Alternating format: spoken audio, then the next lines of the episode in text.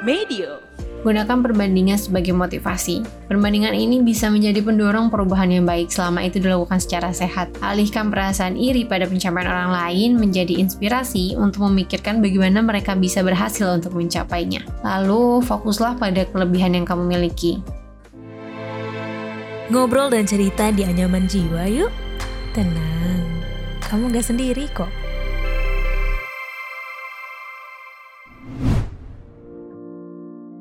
Halo, aku Ratu. Aku konselor dari teman Bincang Indonesia. Pada episode kali ini, aku akan membahas tentang membandingkan diri dengan orang lain.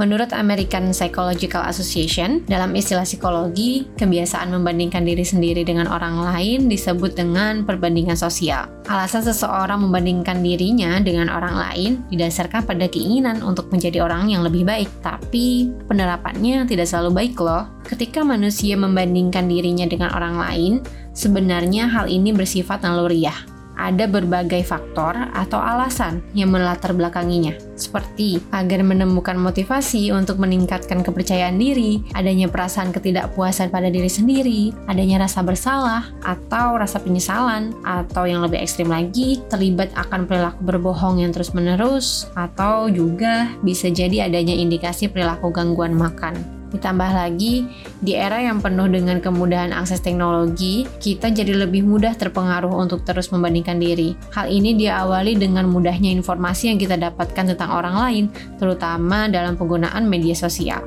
Ketika kita secara terus-menerus memeriksa media sosial yang penuh dengan unggahan orang lain, hal ini dapat mengurangi harga diri kita dan berkontribusi pada depresi, karena merasa iri ataupun merasa hidup orang lain lebih baik daripada kita.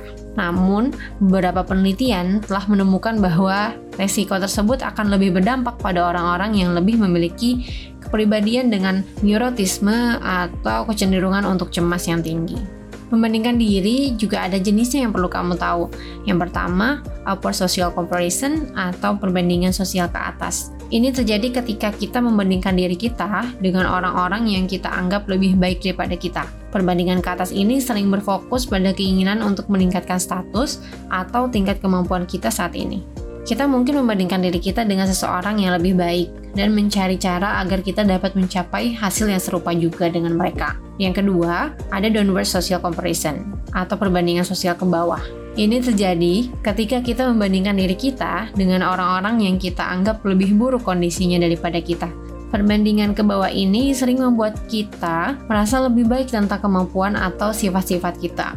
Mungkin kita tidak begitu hebat dalam sesuatu, tetapi setidaknya kita lebih baik daripada orang lain tersebut yang kita anggap lebih buruk dibanding kita. Walaupun begitu, membandingkan tidak selamanya buruk, ada sisi positifnya juga jika kamu kelola dengan baik. Misalnya, Perbandingan sosial dapat sangat bermanfaat ketika orang menggunakan jaringan sosialnya untuk mendorong diri mereka ke hal yang lebih baik. Dalam sebuah studi, persaingan yang sehat ternyata sangat efektif dalam mendorong orang untuk berolahraga lebih banyak karena teman sebaya mereka mendorong satu sama lain untuk terus bergerak dan melakukan lebih banyak aktivitas. Jaringan sosial ini dapat saling memberikan dorongan positif satu sama lain.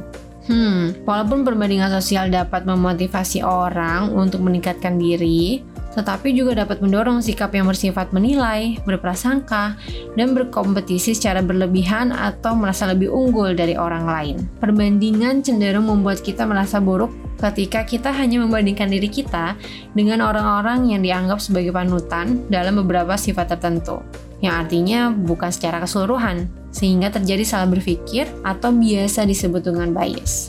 Maka dari itu, untuk kamu yang sering membandingkan diri dengan orang lain, kamu bisa mencoba beberapa cara berikut untuk menguranginya. Pertama, menyadari pemicu dan menghindarinya. Catatlah situasi dan keadaan yang membuat kamu merasa sedih atau merasa terganggu. Lalu kamu tinggalkan yang memicu tersebut. Kemudian batasi waktu di media sosial. Media sosial membantu kita tetap update tentang keluarga, teman, dan peristiwa terkini, serta meningkatkan kesadaran kita pada lingkungan. Tetapi, seperti banyak hal lainnya, sebaiknya digunakan dengan bijaksana. Kalau misalnya sudah merasa nggak nyaman melihat unggahan orang lain, kamu bisa menonaktifkan media sosial terlebih dahulu dalam jangka waktu tertentu. Kemudian mencoba bersyukur. Dengan perlahan-lahan, walaupun sulit, kamu bisa mulai bersyukur atas apa yang kamu miliki. Kehidupan seseorang mungkin tampak lebih baik, tetapi mungkin ada orang lain di luar sana yang juga berharap memiliki apa yang kamu miliki saat ini. Lalu hindari membandingkan luaran orang lain dengan yang ada pada diri kamu sendiri. Karena sesungguhnya tidak ada yang benar-benar tahu apa yang terjadi di balik layar dalam kehidupan orang lain.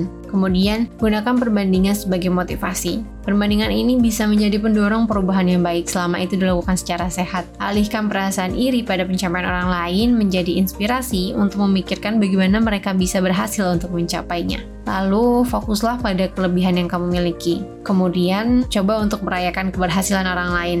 Yang perlu kamu tahu, kita juga bisa loh hidup berdampingan dengan mendukung orang lain. Jadi, sebarkan hal-hal positif dengan memberi dukungan pada teman-teman teman dan rekan kerjamu atas pencapaian mereka. Kemudian ingatlah bahwa insecure atau perasaan tidak aman adalah hal yang umum dan sangat normal. Kita semua mengalami keraguan dalam diri, ketakutan yang kadang-kadang menguasai kita. Bahkan orang yang percaya diri sekalipun kadang-kadang merasa tidak aman. Selama kita bisa mengelolanya dengan baik dan bijaksana, ini tidak apa-apa ya. Kemudian, kamu bisa membandingkan diri kamu sendiri di masa lalu dengan diri kamu di masa kini sebagai tolak ukur pencapaian kamu. Jadi, bukan lagi mengukur pencapaian kamu dengan orang lain. Yang terakhir, jika memang membandingkan diri sangat mengganggumu, kamu bisa datang ke profesional untuk konsultasi ya. Hmm, setelah mendengar beberapa tips di atas, yuk sekarang aku mau challenge kamu. Tiap satu kali kamu membandingkan diri dengan orang lain, dan kamu jadi tidak percaya diri, kamu bisa bayar dengan menyebutkan tiga hal yang kamu sukai tentang dirimu sendiri. Berani coba?